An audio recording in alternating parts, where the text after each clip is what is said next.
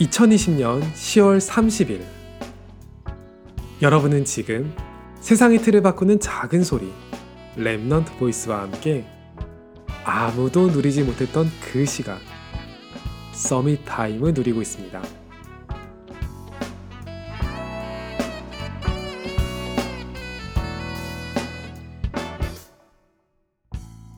기독교의 큰 행사나 전도 집회에 가면 터줏대감 같은 사람들이 꼭 있어요. 일을 하는 사람들이 계속 하거든요. 아마 대부분의 사람들은 항상 같은 자리에서 헌신하는 모습을 보면서 감사함을 느끼고 은혜를 받을 거예요. 그리고 누군가는 그런 모습을 보면서 한 사람이 여러 일을 맡는 것을 안타깝게 생각하고 시스템을 놓고 기도하겠죠. 그리고 본인에게 이야기하기 조심스러워서 그렇지 누구나 하는 기도가 있을 거예요. 그 일하는 사람에 대한 기도죠. 저는 교회에서 예배만 드리면 되는 아싸였던 적도 있고 말도 안 되게 많은 일을 맡았던 적도 있어요. 교회 일을 일부러 피하는 건 은혜 받는 데에 도움이 안 돼요. 내가 할 수 있는 일인데 남이 하면 마음도 좀 그렇죠. 그런데 교회 일을 자신에게로 모두 끌어당기는 건 더 큰 문제예요. 그게 사실 내 문제라는 걸 모르는 게 더 문제죠.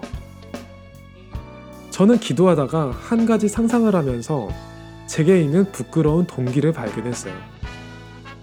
지금 내가 하는 일을 다른 누군가가 대신하고 대단히 잘 해낸다면 나는 감사할까? 아니면 질투할까? 무섭더라고요. 현장에 하나님의 나라를 세우는 게 기도 제목인데 저는 교회에 렘디의 나라를 세우고 싶어 했어요. 하나님이 저를 참 사랑하시는 건 제가 더 큰 부끄러움을 당하기 전에 항상 일이 안 되게 막으셨다는 거예요. 교회에는 하나님이 원하시는 방향이 있고 그 방향과 상관없는 제 허황된 생각은 결국 이루어진 게 하나도 없어요.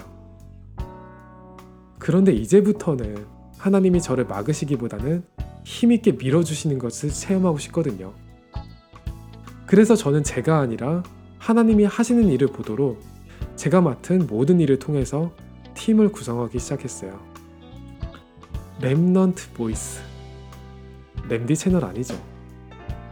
저는 하나님이 만드신 놀이터에 마이크를 들고 찾아온 아이일 뿐입니다. 오늘이 여러분에게 최고의 서밋 타임이 되기를 소원합니다. 여러분은 지금 세상의 틀을 바꾸는 작은 소리 렘넌트 보이스와 함께하고 있습니다.